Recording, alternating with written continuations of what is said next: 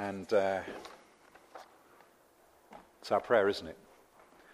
That we would know the presence of God in a powerful way, of His Son living within us through the Holy Spirit.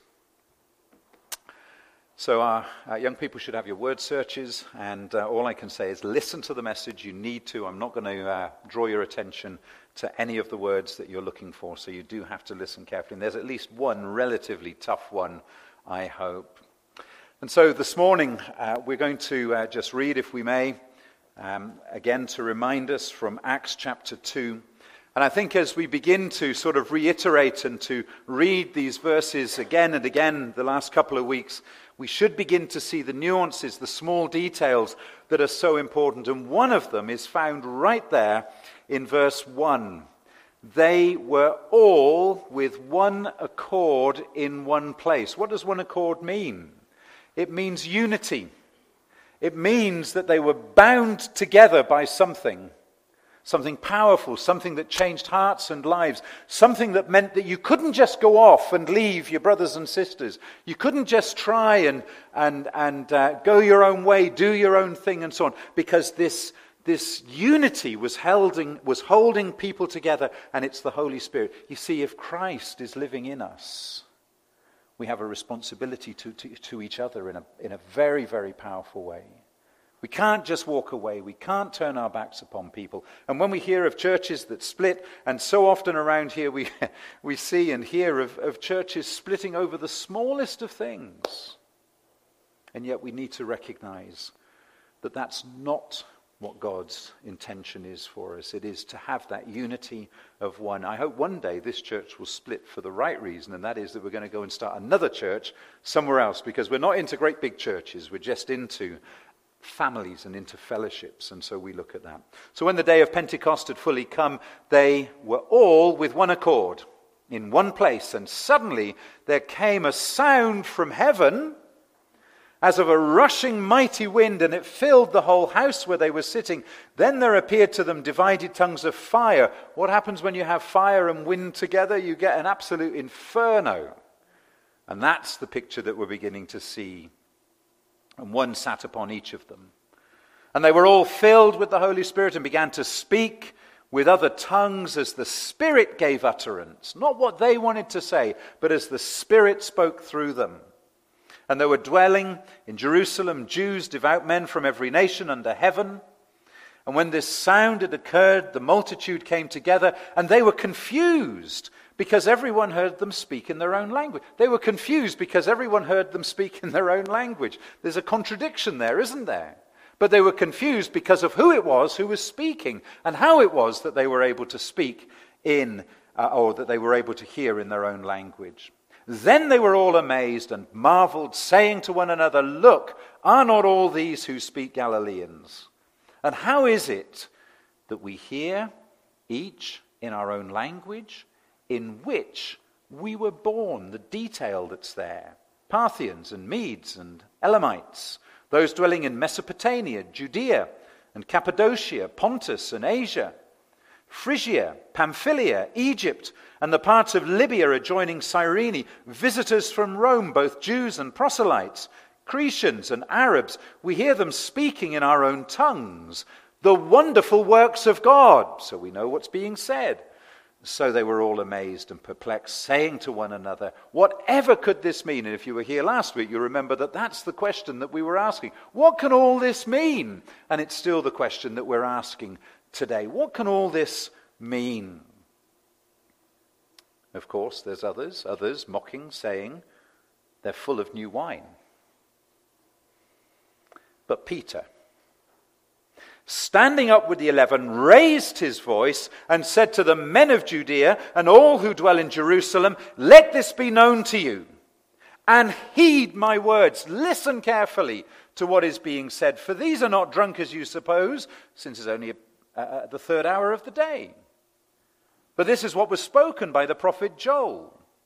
And it shall come to pass in the last days, says God, that I will pour out my spirit on all flesh. Your sons and your daughters shall prophesy. Your young men will see visions. Your old men shall dream dreams. And on my men servants and on my maid servants I will pour out my spirit in those days, and they shall prophesy. I will show wonders in heaven above and signs in the earth below blood and fire and vapor of smoke. The sun shall be turned into darkness and the moon into blood before the coming of the great and awful day of the Lord. And it shall come to pass that whosoever calls on the name of the Lord shall be saved. And we praise God for his word this morning. Amen. But what are we going to do about it? We're just going to carry on as usual? Or are we going to listen to what's being spoken of? And are we going to see that even though we're talking about Pentecost, 23rd of May, AD 33, we are part of that? Because we see the Holy Spirit imparted into our lives when we come to faith and put our trust in the Lord Jesus Christ, when we have been redeemed. Gentlemen, come in. There's always room for more.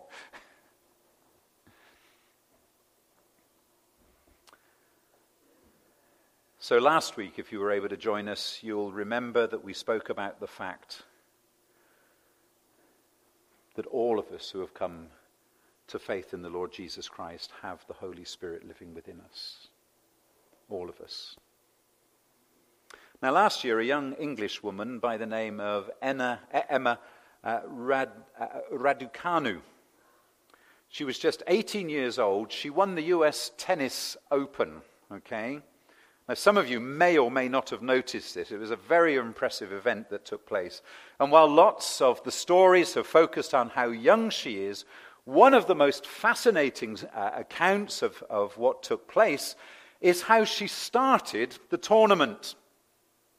She started as a qualifier. Now, if you don't know what a qualifier is, it means somebody who has to work very, very hard to be allowed to take part in the tournament. You see, if you're really good at tennis and everyone knows that you're really good at tennis, all you do is just, just drift in and you're able to start playing games from the top without having to try very hard, without having to do anything. But she began as a qualifier. It meant nobody knew who she was. What is this name? Who is this person? And so she had to begin by playing games, and there was a qualifying uh, set of matches that took place, and then those people, the nobodies, were allowed to take part in the US Open. Okay?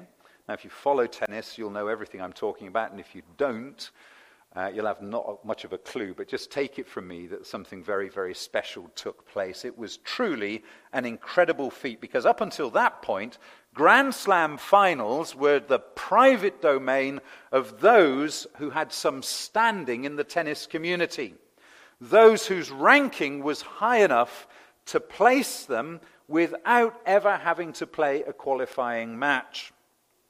You see, the championship uh, for tennis goes like this the nobodies never get anywhere. That's the rule. And Emma broke the rule. But incredibly, in this one tournament, we, she went from being a total nobody to not just getting into the competition, but to winning it. She won it. She won the Grand Slam. Now, she was a very capable tennis player, obviously. She was only 18 years old, but she did it. And on the 23rd of May, AD 33, Pentecost morning, genuine nobodies, insignificant run of the mill Christians, if you like, a bit like us. On that day, something incredible happened. These nobodies became somebodies. Because God Himself, by His Holy Spirit, came in and dwelt in them. God came to live in them through his Holy Spirit. And from Pentecost, every person who has come to faith in the Lord Jesus Christ, every true believer, also has the presence of the Holy Spirit within them. The Holy Spirit, part of the Godhead, part of the Trinity, right from the very beginning. The Holy Spirit took part in the creation of the world. But now the Holy Spirit lives in you and me. If we've given our hearts to the Lord Jesus, if we have surrendered to Him, if we've placed our trust and our belief, as John puts it in his gospel so clearly, all these things have been written that you may believe that Jesus is the Messiah, the Christ, and that by believing in him you may have eternal life. And when we do this, God doesn't just leave us on our own to fend in this world. He comes in and he gives us the power and the strength that we need to be able to stand against the current, which is getting stronger and stronger every day that we wake up and we see the different things that are taking place. But we are not alone. We have God living within us. It's beyond our understanding. But He's here. Now, maybe you're asking, why has God the Holy Spirit been poured out on every believer? In the Old Testament, He was given a particular, or, a, or, or a, to those who had a particular or a special task. And we've looked at that a little bit last week as we, as, we, as we met together. So, why this change? What is it that has happened? Why was the occasional work of the Spirit changed to a permanent work of the Holy Spirit? Because that's what it is. There are times when we pour cold water on the experience of the Holy Spirit.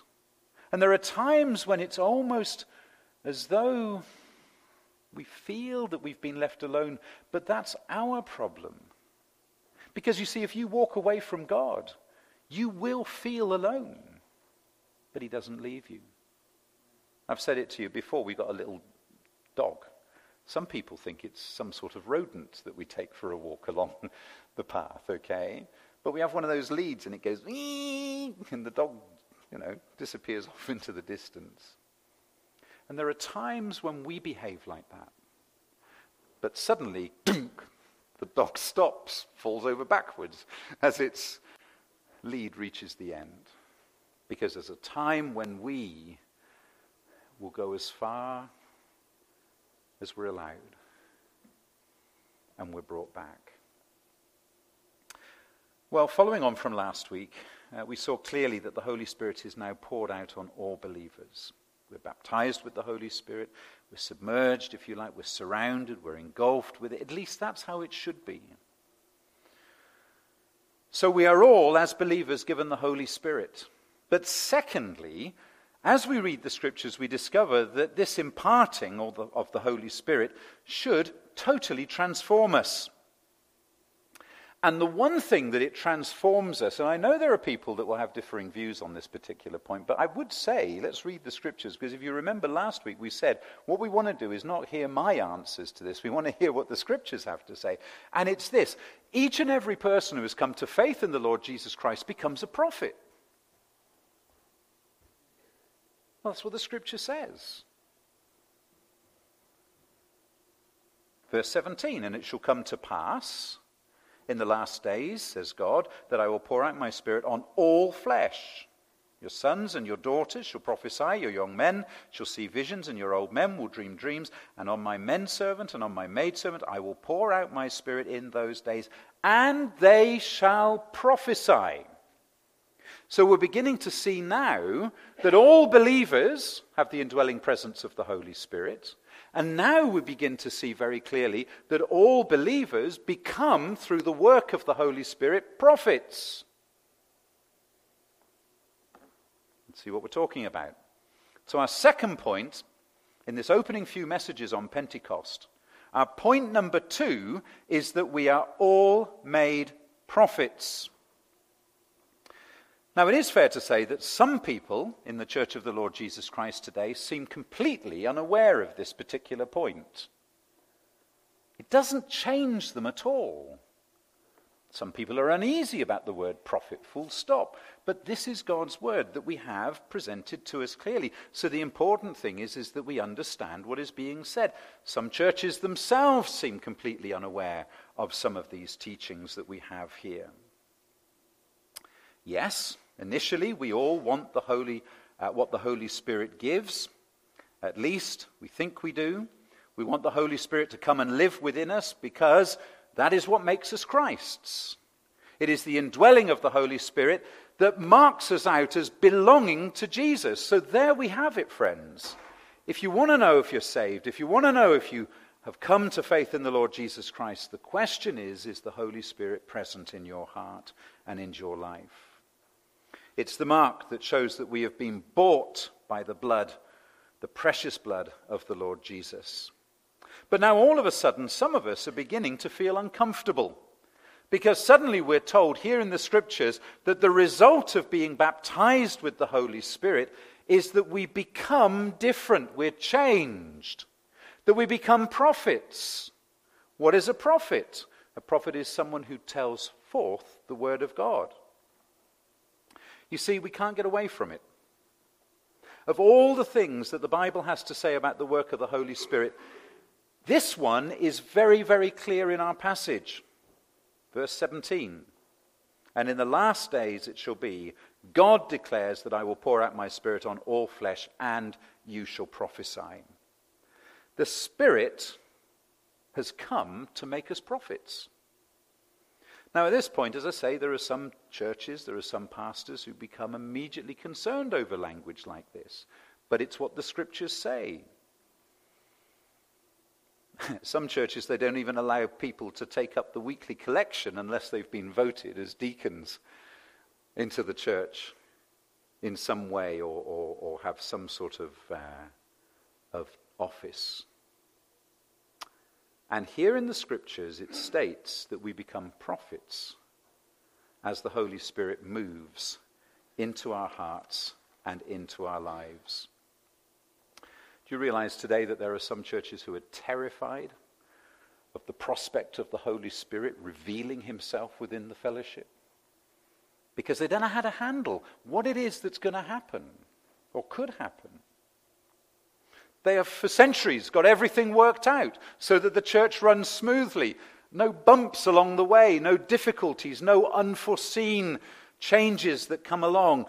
And if God wants to speak to them, and it doesn't fit in with the way that they have allowed themselves to be. We had a little bit of an example this morning. We felt the need to pray for people. But we can do that because that is how the Holy Spirit works and leads. And in some churches, you discover, you know, everything's going along happy, and then suddenly somebody in the congregation is filled again uh, with the Holy Spirit. And suddenly that person feels and knows and has an exciting experience of the Lord Jesus. And, and they're stirred in their heart by the Holy Spirit. And the power and the reality of the indwelling presence of the Holy Spirit comes crashing into their lives. And everything changes. And they talk to other people. And the pastor says, Calm down, you'll get over it. Stop worrying about it. Just sit back in the pew, be quiet, and stop causing trouble. They want to break out of the confines that they have been placed in. They want to experience the fullness of the Christian life. They have suddenly found this deep satisfaction of a personal relationship. Suddenly, it all comes together. They realize that it's not religion we're interested in, but it's Christ living in me, changing me, guiding me, leading me. Personal relationship. And they've experienced the Holy Spirit working in them. And they become prophets. And the pastor says, Don't say anything. We don't want your sort here. I can speak from some personal relation, uh, understanding of this. Uh, the church that I grew up in was uh, um, a fairly traditional Baptist church, um, a little bit reformed and Calvinistic in some respects, perhaps a little bit too much in some areas. Uh, and the pastor, the Spirit worked in him. Little Welsh guy, Selwyn Morgan. And some of the elders didn't like it. Because he began to talk very much about this personal relationship that we all needed to have. Every single one of us. To know and to love and to recognize and to see the work of the Spirit within our hearts and lives. And yes, personal things are not easy to cope with.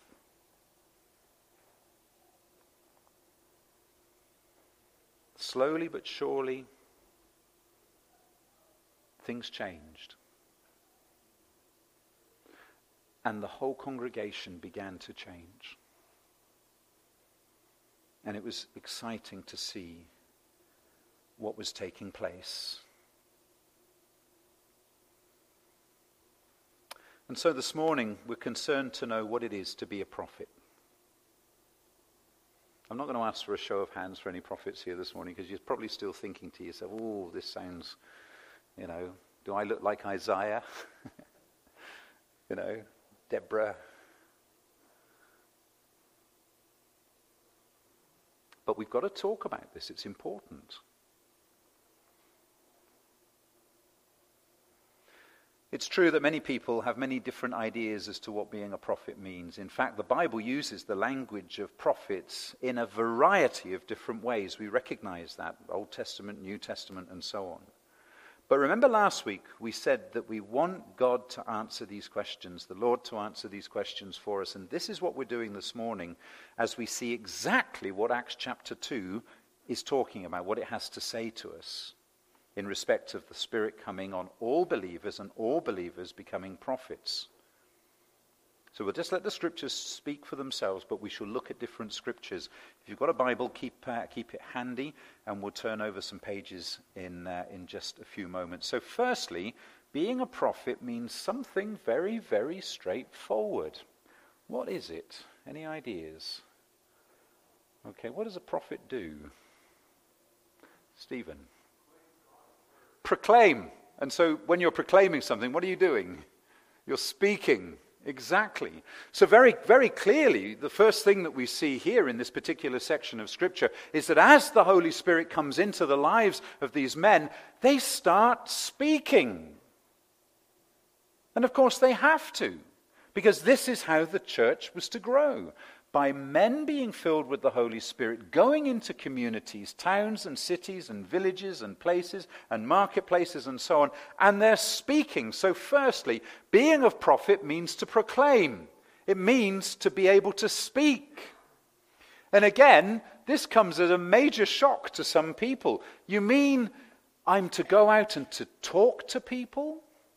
Well, that's what the scriptures are saying here.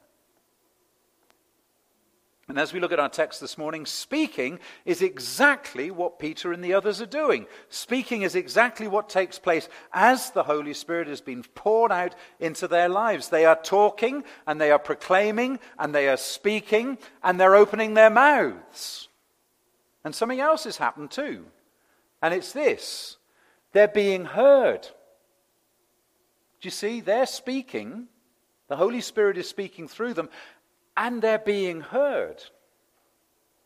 And sometimes we think no one's listening. Sometimes we think it's a waste of time. But it's not. Because as the Holy Spirit works in us, He will also work in the hearts and the lives of the people that are to receive the message and to be able to hear. People will listen when the Spirit is at work. And that's why we pray for our community. That's why we pray for each of the streets in our town and in our township and the little towns around us and the places around us, the places that we work, the places we go to school, the places that we go to college, and all these things. Because we recognize that this is where it begins. We pray, the Holy Spirit works in us and through us. And that's why we should be praying for those who are not saved.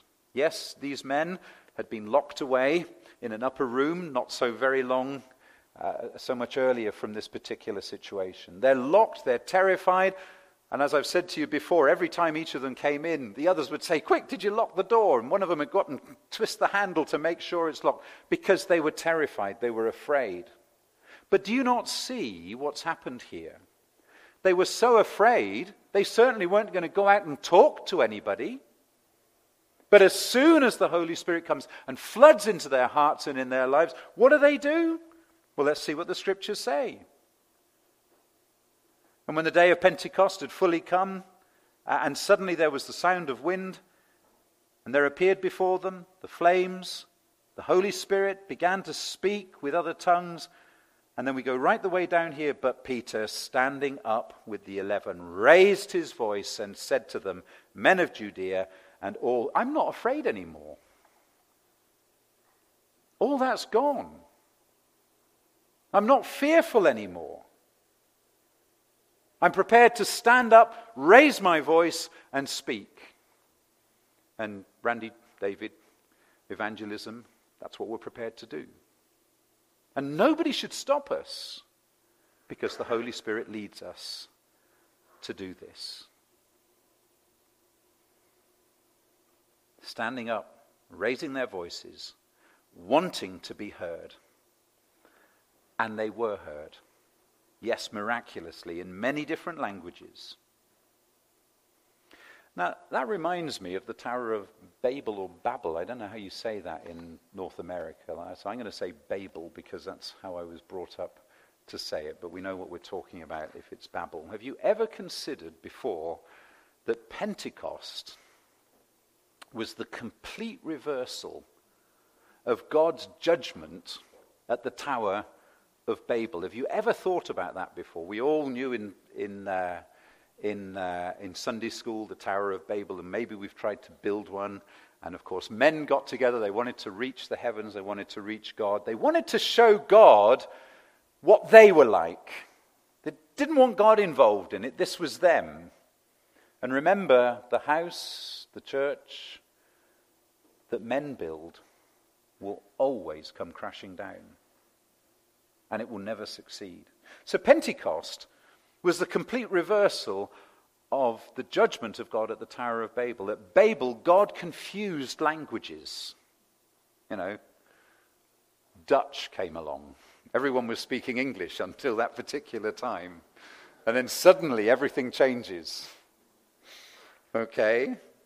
And Prater Nederlands happened. At Pentecost, all could understand.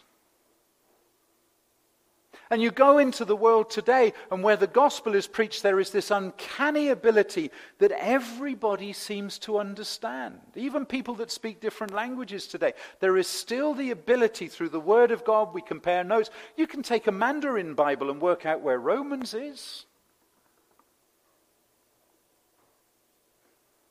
And there's this unity in the Spirit for those who are truly saved? Because the Holy Spirit bridges these things. And you can be sat in a room with someone you don't speak the same language, and you can have fellowship with them. You can rejoice in the Lord Jesus Christ because the Holy Spirit's in both of you.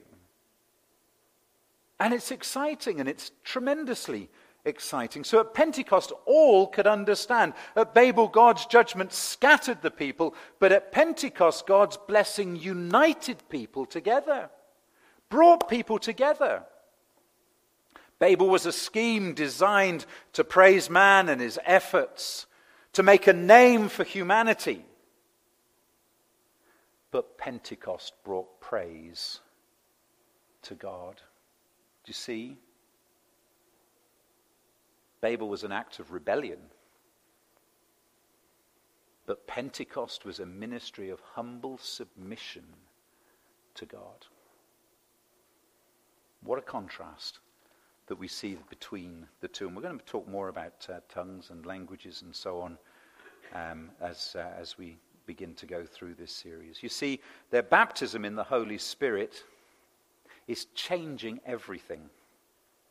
They've become prophets. And as they tell forth the word of God, verse 4, they began to speak. And then verse 7, The people around see them standing and hear them speaking. And now we come to verse 11, and we're told two things. One, they heard them speak in their own language, so a miracle has taken place, a miracle we can't really understand. I remember uh, driving, again, the Dutch would do well on this particular point. We'd been to Poland or to even Lvov in Ukraine, and we're driving back. May have been Minsk in Belarus, can't remember. Anyway, we're driving back, and it had been a long, arduous journey uh, drove something that young, even young men shouldn't do for 20 hours without really stopping, okay? And we finally made it on what's called the E40 across Europe uh, through Germany and came into Holland, and we decided to stop um, at a McDonald's, okay? And there's, there's something really nice about a McDonald's sign when you've been in Eastern Europe for a long time. And uh, so went in and uh, uh, went straight up to the counter and it was a young guy, and he said, Hello. So I said hello back. And then I sort of pointed to try and get the right food. And he said, It's okay. We're Dutch. We speak English as well as German and French and any other language you want us to have a go at. And I always remember that because he was right. Anywhere you went, you'd find young people were able to communicate. So, one, they heard them speak in their own language. As I said, we're going to talk more about this in not next week, the following week. Uh, this is a repeat of verse 4, where we're told that they began to speak in other tongues. And then, secondly, we're told in general what it is that they were speaking and talking about. They were telling people in their own tongue about the mighty works of God. And that's why we spent so long looking at the first chapter of, uh, of Acts about the importance of the basics of the Christian life, because primarily God's work of salvation of mankind began in the Old Testament, but is fulfilled in the work of the Lord Jesus Christ. And that's the mighty works that would have been uh, explained and spoken about. Being a prophet here is clearly about speaking. Indeed, that's what being filled with the Holy Spirit, and I say this, and I'm quite prepared to, to explain what I mean, but this is essentially what being filled with the Holy Spirit is basically all about. It's about being able to speak the wonders of God. Now, I realize that uh, perhaps that's not what some people want to hear. Some people want to hear and to talk about miracles and extraordinary things. And this morning, we've spoken about some of those things about miracles and about healings. We've spoken about them because we've seen some. And then there are others who don't even think that all Christians should speak about the gospel. Where does that come from? Which Bible are they reading? Because that is one of the greatest emphases that we see in the scriptures. We come to faith in Christ, we then become a witness and a testimony. People look at us and how we live, they listen to what we have to say, and God works in us, God works through us. God speaks to other people. We are his chosen instruments of righteousness. Now, you might be thinking to yourself, well, I, you know, if I'd been God, I would have chosen a different way, particularly as you consider your own life. But this is what God has chosen. Okay? This is what God has chosen. All Christians should speak the gospel boldly. And boldness is again another sign of the presence of the Holy Spirit because instead of being locked away in an upper room with no doors and no windows and the doors bolted or whatever, suddenly we have a boldness to go into the world and to preach the gospel and to speak the gospel and to share our testimony with others. So, from the passage this morning, we see that to be filled with the Holy Spirit means, firstly, that we will become prophets and we will start talking. Now, if you've got a Bible, just turn, uh, please, with me, and, and we'll show this um, in some scriptures which we all know really well. And when I say we all know, I'm pretty certain that we do, because uh, they're scriptures that are quite often read at Christmas time. But have we ever really understood what's being said? Okay? It, it, it's important. You know, we might have the idea of, of, of the baby Jesus in a manger. Uh, and that's firmly fixed in our minds. But, but listen very carefully as we just look at these other words, because as we begin to see here, we see people being filled with the Holy Spirit, and then we immediately see, either immediately or within a very short period of time, what the result is, what the effect is. And these scriptures, very, very quickly, that we, that we look at now, will explain this to us. So if we look at, at Luke chapter 1, verses 15 and 16.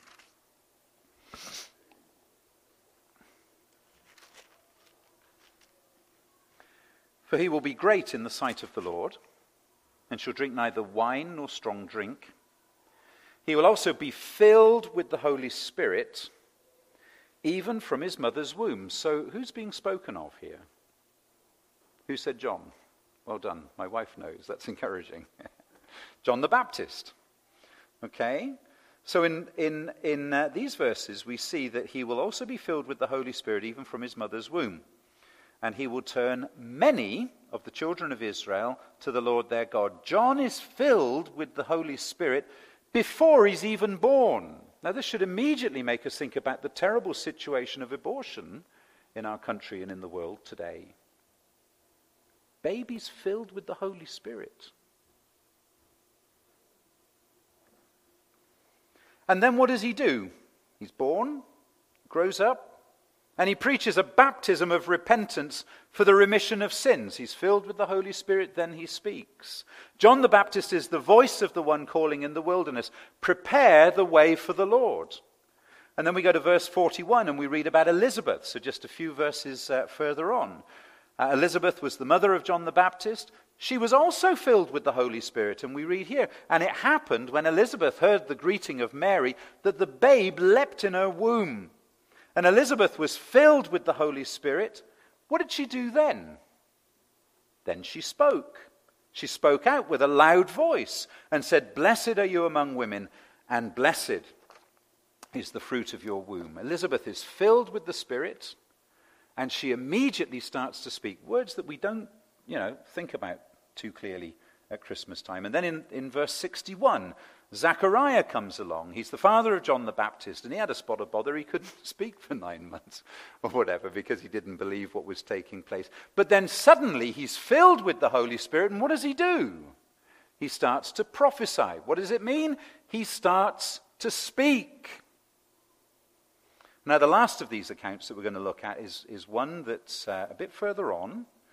Uh, it's Luke, uh, if we turn to chapter 4.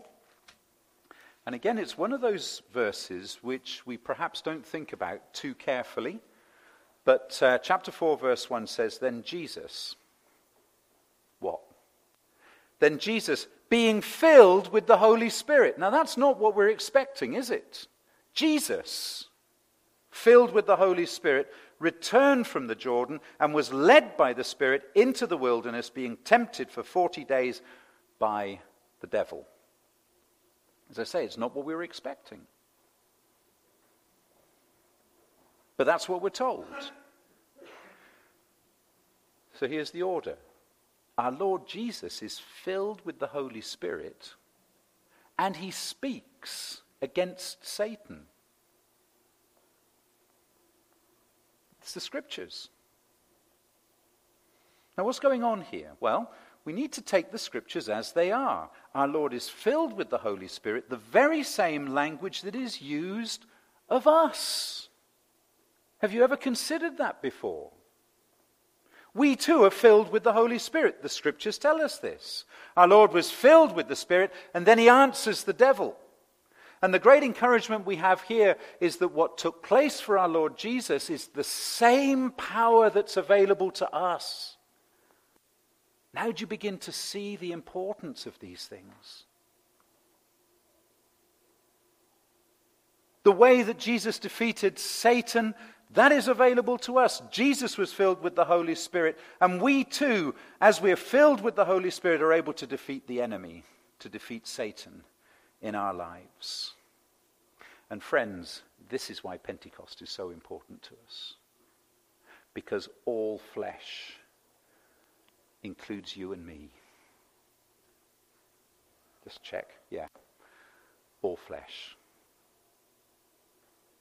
Friends, the Holy Spirit has been given to us to make us prophets, all of us. And that is that we are able to speak.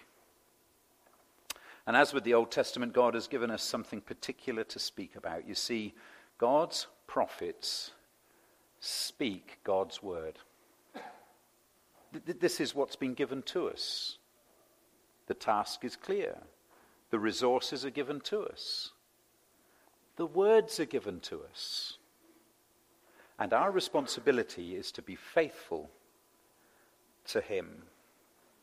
Now, I'm just going to hurry to a close because time has gone by. Uh, I really enjoyed uh, putting this together. Uh, I just got to read a couple of verses to you from uh, Numbers. If you remember last week, we read from Numbers. Um, because when we look at uh, uh, Joel's prophecy that is contained here in this particular um, section in, in Acts chapter 2, we need to sort of see that there's this discussion about dreams and visions, okay? And so when we turn to Numbers chapter 12, in verse 6, we read these words Hear my words. If there is a prophet among you, I, the Lord, will make myself known to him in a vision. I speak to him in a dream. But, friends, things have changed. Because all of us now have the Holy Spirit living within us, those of us who are believers, those of us who have come to faith in the Lord Jesus Christ. We're no longer dependent upon God speaking to us in dreams and visions. But what do we have?